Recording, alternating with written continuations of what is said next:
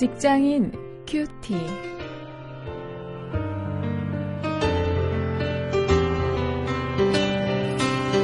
여러분 안녕하십니까? 5월 21일 여러분과 함께 말씀을 묵상할 원용일 목사입니다. 오늘도 출애굽기 22장 1절부터 6절까지의 말씀을 가지고 일터 윤리를 주제로 해서 배상법에 담긴 의미라는 제목으로 말씀을 묵상하시겠습니다.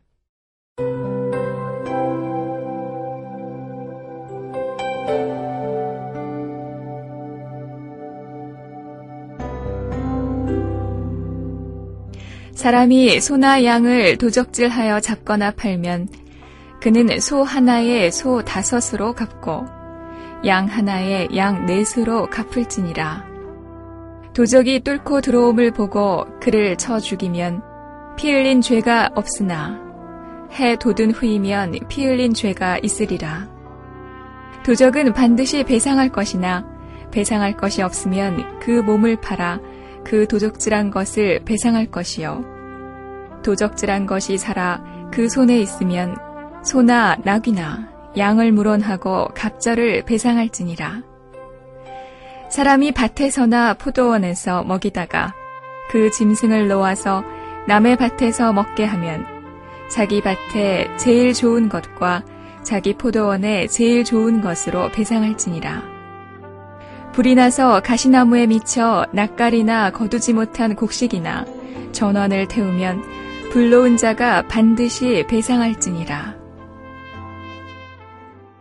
먼저 오늘 본문 1절부터 4절까지 보면 의도적으로 다른 사람의 물건을 훔쳤을 때 어떻게 배상을 하는가 하는 것을 기록하고 있습니다. 이런 그 배상법에 대한 그 율법 규정을 통해서 오늘날 우리 일터에서 벌어질 수 있는 이 비즈니스 윤리의 원칙을 우리가 생각해 볼 수 있습니다. 이 율법이 제정될 당시에 이 가축을 훔쳐갔을 때의 배상 원칙이 참 흥미롭습니다. 이 가축을 훔쳐서 죽였으면 그 배상액이 4배, 5배나 되었습니다. 양은 4배를 갚고 소는 5배였던 것을 보면 예, 큰 물건을 훔쳤을 때 그때 더 어, 가중 처벌을 하는 그런 원칙인 듯 합니다. 또 그 가축이 살아 있으면 두 배를 보상하도록 하는 것을 우리가 사절에서 볼 수 있습니다. 이렇게 도적질에 있어서도 의도성이 강하고 규모가 크면 클수록 엄하게 처벌하는 이 율법 규정, 규정을 볼 때 오늘 우리 비즈니스 윤리에서도 우리가 이런 사실을 좀 적용할 수 있어야 하겠습니다. 또 이렇게 의도적으로 훔치는 것뿐만 아니고 이제 과실로 인해서 다른 사람에게 피해를 주었을 때 어떻게 하는가 하는 것을 5절 6절에서 이야기해 주고 있습니다. 이 과실로 다른 사람에게 피해를 주었을 때는 이 피해 입은 것보다 질이 좋은 것으로 배상해야 하는 것이 원칙이었습니다.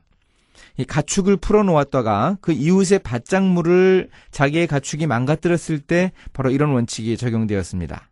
또 실화로 이 다른 사람에게 이 손해를 입혔을 때에도 어, 배상해야 했습니다. 물론 이제 고의성이 없기 때문에 이 손해를 준 것만큼 배상을 해야 했는데 이 피해 입은 것에 대해서 자기가 가진 좋은 것으로 배상해야 한다 하는 것이 흥미롭습니다. 비록 과실이기는 하지만 자기가 잘못 불을 내서 다른 사람에게 어, 피해를 주고 자기 가축을 잘못 풀어놓아서 이웃의 밭작물을 망가뜨리는 어, 그런 것이긴 하지만 그 손에 입힌 것에 대해서 나의 미안함을 최대한 표현하라고 하는 것이죠. 오늘날에도 일터에서 우리가 실수나 잘못을 했을 때 어, 이런 자세가 필요하지 않겠습니까? 어, 개인적으로 내가 다른 사람에게 손해를 주었을 때 그 손해를 최대한 갚아주려고 하는 것 이것이 필요하고요. 또 오늘날 이 기업들이 고객을 대하는 자세 속에서도 이런 배상법의 원칙을 볼 수 있습니다. 어, 오늘날 이 고객들이 이 어, 잘못을 어, 기업의 잘못을 제기할 때 그것을 제대로 해결해 주기 위해서 기업이 얼마나 많은 애를 씁니까? 바로 이런 모습을 통해서도 우리가 이 율법의 이런 배상법 원칙을 발견할 수 있지 않을까 생각을 해봅니다. 이제 이 말씀을 어떻게 실천할 것인가 한번 생각을 해보십니다. 내가 실수로 동료에게 손해를 끼치더라도 책임을 인정하고 용서를 구할 수 있어야 합니다. 우리가 흔히 그냥 넘어가 버리고 마는 그런 것들이 어디 있는가 한번 우리가 돌아보고 어, 우리가 이 율법에 나오는 이 배상법의 그 원칙을 우리 일터에서 적용해 볼 수 있기를 바랍니다. 이제 함께 기도하시겠습니다. 하나님, 일터에서 다른 사람에게 해를 입히는 도적질에 해당하는 일을 하지 않아야겠습니다. 제가 실수를 하더라도 상대방의 입장에서 판단하고 어, 보상해주고 되갚아줄 수 있는 그런 제가 될 수 있도록 인도하여 주시기를 원합니다. 어, 이런 개인 윤리로 인해서 또 이런 기업 윤리로 인해서 우리의 일터가 더욱더 바람직해지게 도와주시고 어, 우리의 사회가 더 밝아질 수 있도록 하나님 함께하여 주시기를 원합니다. 예수님의 이름으로 기도했습니다. 아멘.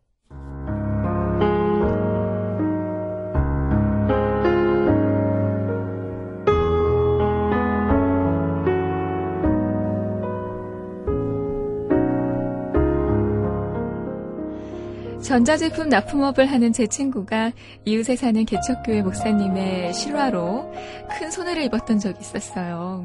쓰레기를 태우고는 불이 꺼진 것을 확인하지 않아서 불이 옆에 있는 몇 개의 창고에 차례로 옮겨 붙은 것이죠. 마침 제 친구는 출고하기 위해서 많은 물건을 쌓아놓았기 때문에 큰 손해를 입었습니다. 하지만 교회의 집사로서 어렵게 사역하는 개척교회 목회자에게 손해를 전부 보장하라고 요구할 생각은 없었다고 합니다. 그런데 그런 상황에서 성의를 보이면서 미안함을 표현하면 좋았을 것을 그렇게 하지 못하는 목사님을 보고 화가 난 친구의 모습을 보고요. 제가 괜히 미안하고 안타까웠습니다.